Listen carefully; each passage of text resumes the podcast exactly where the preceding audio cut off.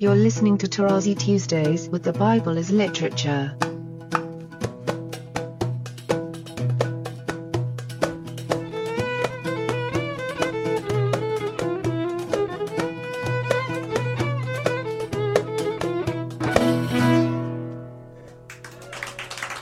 Is Father Mark Boulos, and you are listening to Tarazi Tuesdays with the Bible as Literature podcast. Dr. Benton is on vacation again this week, but I am delighted and honored, as always, Father Paul, to have you on the program. We have an interesting topic today. We're going to talk about chosenness. Now, for as long as I've been your student, Father Paul, I've known that to be chosen isn't necessarily good news. It's often misunderstood. It's often turned into a kind of triumphalism. We're the good guys, they're the bad guys, we're the special guys. I mean, there's all kinds of ways that this has been twisted and abused over the centuries. But I'm really excited to hear you talk today about the question of chosenness and why, in biblical terms, God chose Israel. Yes, definitely. I mean, chosenness is chosenness. It's neither good nor bad a priori. It is just how it appears in the story. Now, again, a couple of caveats for my listeners. You know, I stressed enough in my teaching that the entities in the Bible are literary entities fabricated by the authors. So one should be very careful not to extend, stretch historicity from the text to our own times or the times of our fathers or the coming times. This does not mean that the lesson, because the story is a parable, does not apply to us. Because that's what you do. For instance, when you are watching a movie, you choose one of the characters and you, if you so will, you relive the experience of that character. Now, the trouble in the Bible, and the Bible, as I keep saying, it's basically trouble that God's interest in the scriptural story is in all the nations. And that is very clear already in Genesis 1 through 11.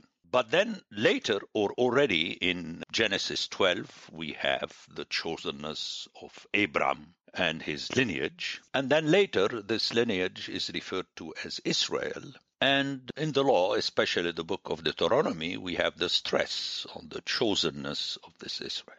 But within the realm of the entire story, Israel is chosen to prove God's point, namely that right from the beginning, Ha-Adam, which is the human being in general, and thus all the nations, disobeys, Ha-Adam disobeys the commandment of God. It's very, very clear. The first commandment in the Bible is found in Genesis 2. And God commanded, it is written, the Lord God commanded exactly the same words as we will find later with Moses. It's a command that Ha-Adam, the human being in general, broke already in the garden. And then outside the garden, all the sons of Adam or the children of Adam break it. But then, in order for God, you know, it's a parable, the way you are talking to human beings or children. You want to prove to them that it is so. What do you do? You choose, by flipping the coin, one of those nations. It is as though God is saying, You really don't believe me that it's the same thing. No one of you listens, as the Psalm says, and Paul repeats in Romans, No one is righteous. All have disobeyed. I'm going to choose one of you. Just like that. So you won't say that I am biased. Okay, I flip the coin and I choose one. But in the case of this one, we have a very lengthy story. That's why the biblical story is mainly about Israel, the scriptural Israel, and the nations are referred to indirectly. Actually, the nations are summarily dismissed as disobedient. Remember what Paul writes in Galatians. We are Jews and not Gentiles that are under sin, already condemned because the Gentiles were not given at the beginning the law. So notice the play on the law now. That the law was given specifically to Israel, exactly as the command in Genesis 2 was addressed specifically to Adam. Obviously, there was no one else but him. But this specificity is the parallel between Ha'adam and Israel. One command to Ha'adam, a bunch of commands to Israel. And I hear it this way that I'm going to choose one of the nations by flipping the coin, and I'm going to give them detailed commandments so that no one would say, Well, you didn't say it, we didn't hear about it. And that for me is the reason behind the extremely boring list of commandments. Lengthy beyond imagination. So again, we have to hear it as literature. I told you everything and I delineated what you are supposed to do or not to do at each step. That's why this parable is a hyperbole. It's technically too much. And yet, what makes it even more hyperbolic, these people are all of them, all the time, disobedient. I mean, it's unbelievable. It never happens in reality. You can never have a bunch of people where every one of them is disobedient regarding the commandment of God.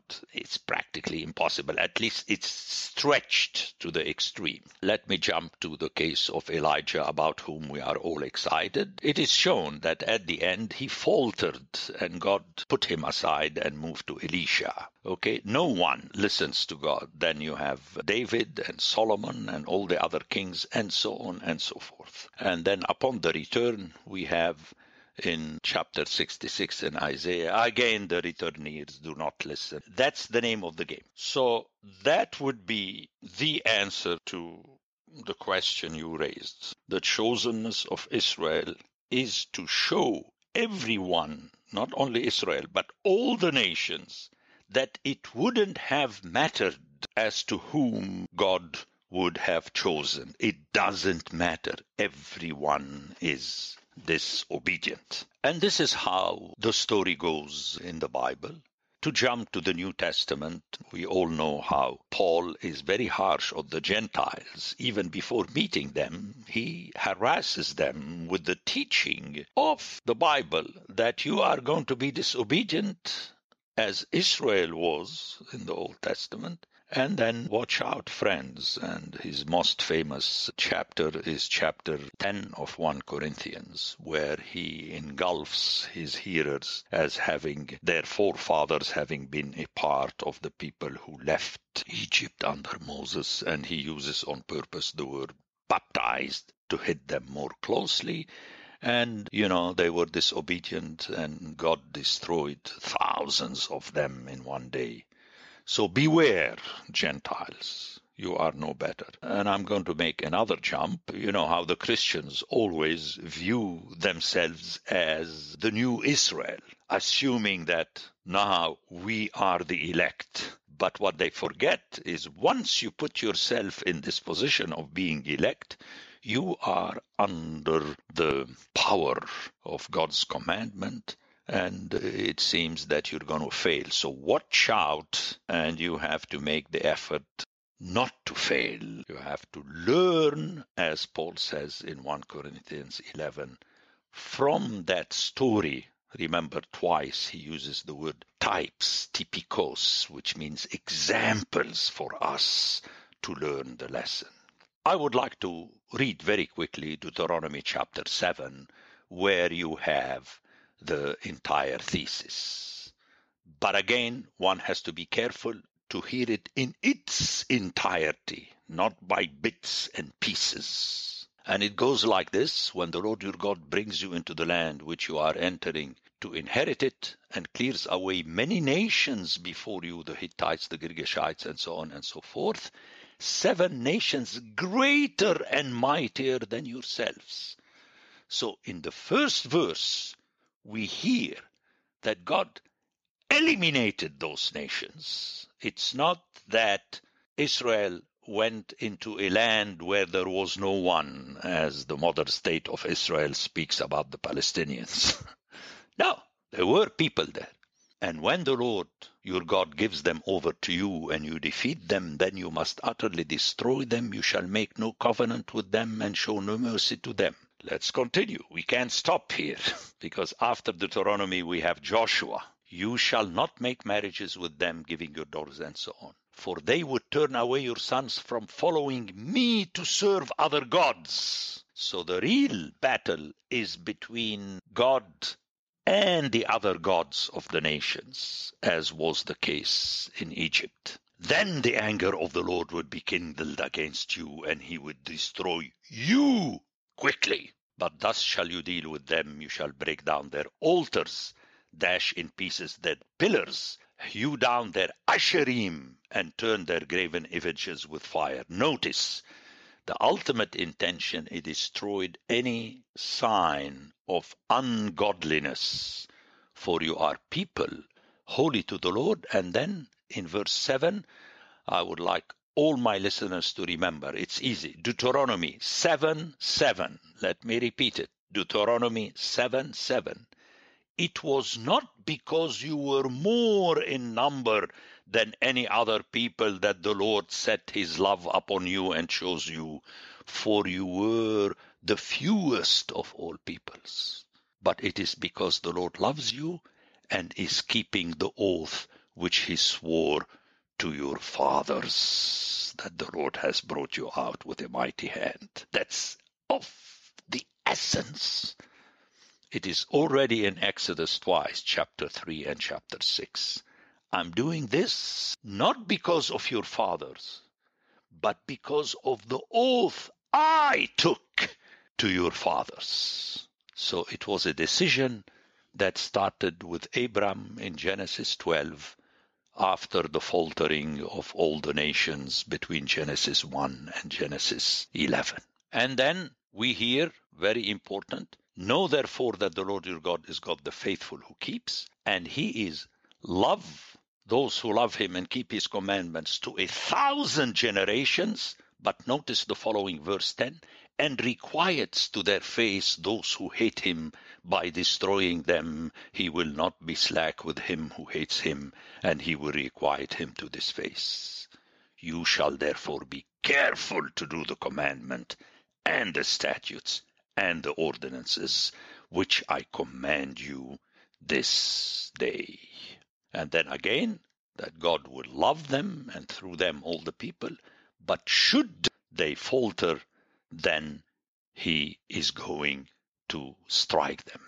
And then, if we continue, because this is how one is to listen to the Bible, we notice later that in the first half, roughly, of the book of Joshua, Joshua destroys. We have the impression that he destroyed all the nations and then suddenly at the end and at the beginning of Judges, we hear, Yet he left a few nations to test Israel, which means Israel is thrown into Canaan, which is the Canaan of the ten nations, which means of all the nations. They are not entering into a void.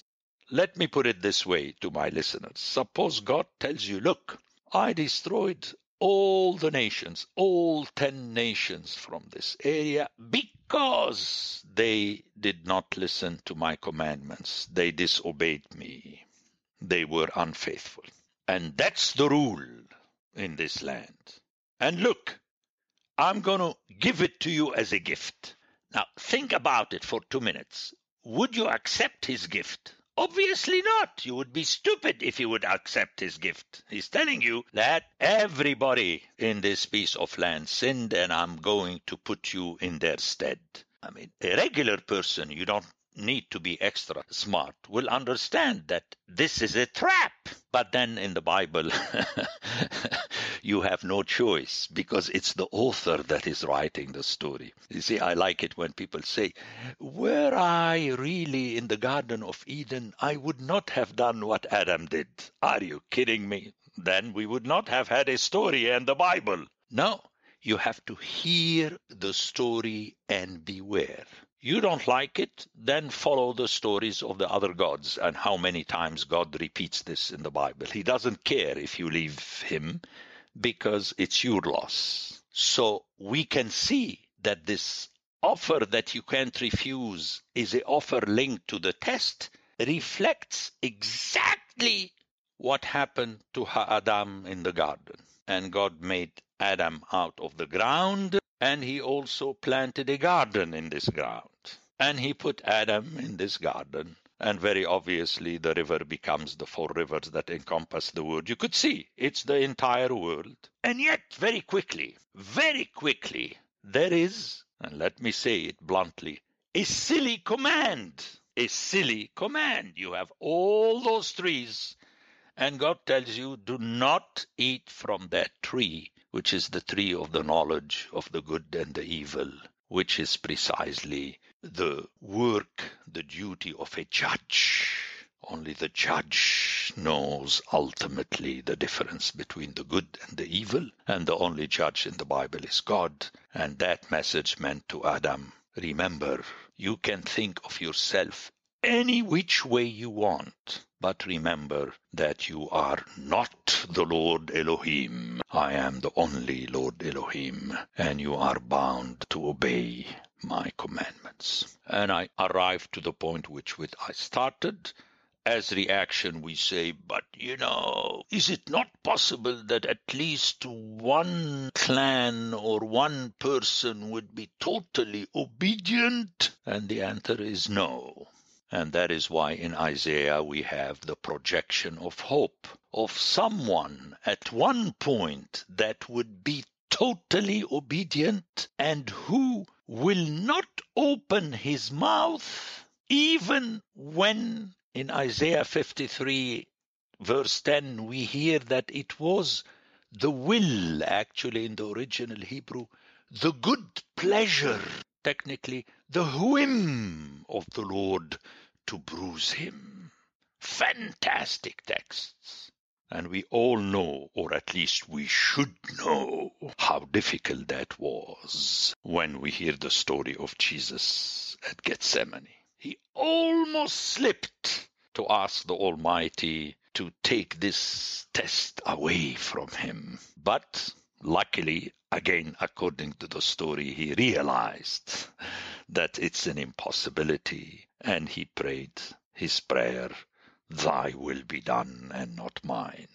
So that would be, I believe, the chosenness of Israel expressed in such a hyper lengthy story, unending. And then in the New Testament, we hear after the story of Jesus how in the book of Acts and in letter after letter, the voice of God through his chosen apostle telling the people, watch out, watch out, you're not doing the right thing. And that is the offer. And the ultimate answer to that for those who wish to accept it is that Salvation is through the love of God that persists in spite of everything. The last chapter of my book, On Purpose, was entitled The Faithfulness of God's Word.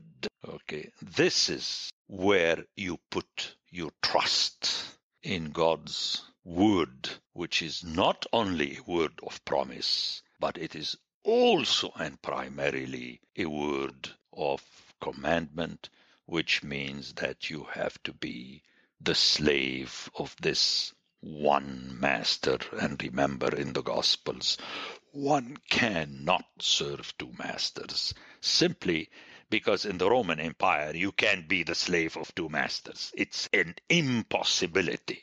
Okay, that's why your master would not accept it and destroy you and consider it as being a betrayal. Anyway, I put it in as few words as possible. But again, to argue philosophically a la Plato with my statement would be a loss of time. My listeners should try to read or better hear the Bible and see whether this fits. Again, whether they like it or not doesn't make much difference. It's a thesis, it's a proposition.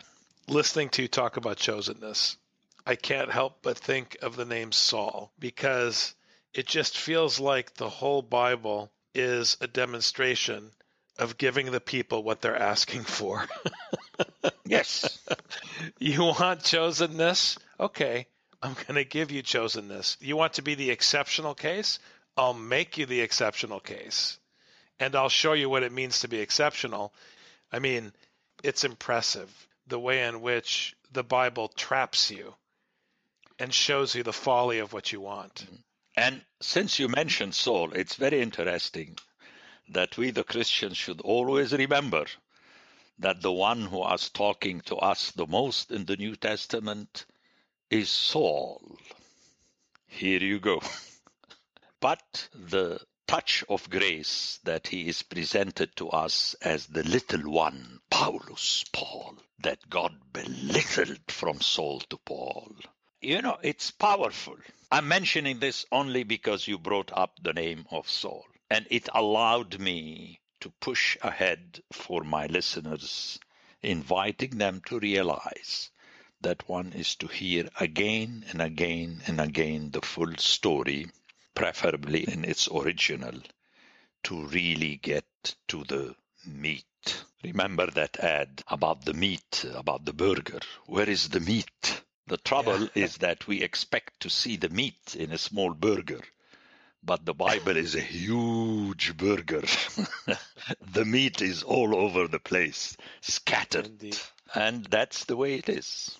But it's interesting. You brought the story. It's really, and that's my thesis in my book, powerfully constructed. It's a made up story. I mean, that is, it cannot be otherwise. It's so perfect. Remember in the classroom, I used to tell all of you that the creation of God is never perfect because it's natural, is nature. The creation of man is perfect, which is mathematics. But biology is not perfect. biology irritates you time and again because it is what it is. That's why one has to watch very, very carefully not to give oneself as a good example. Bad example, by all means, with my blessings. But don't you ever, ever give yourself as a good example. Just eliminate from your phraseology the supposedly good things you have done. You know, it's like files. Put on the file of your good things, taboo, not to be opened, it's hyper viral. Open only the other document. to tell the people, look, I'm telling you, do not go down that road and let me give you myself as an example. and you have it again in the preamble of Psalm 78. Well, this is what chosenness is. I mean, Israel is an example of sin. And the way that you're talking about only opening the file that has your shortcomings, I mean, scripture is a shortcut for everybody.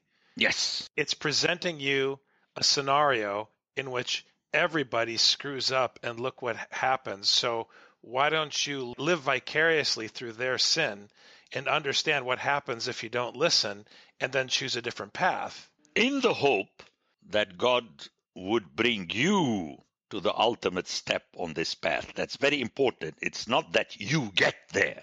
And here I would ask my listeners to read carefully Philippians chapter 1, the first 13 verses very important. He said, hopefully, the one who started a good work with you will bring it to the end.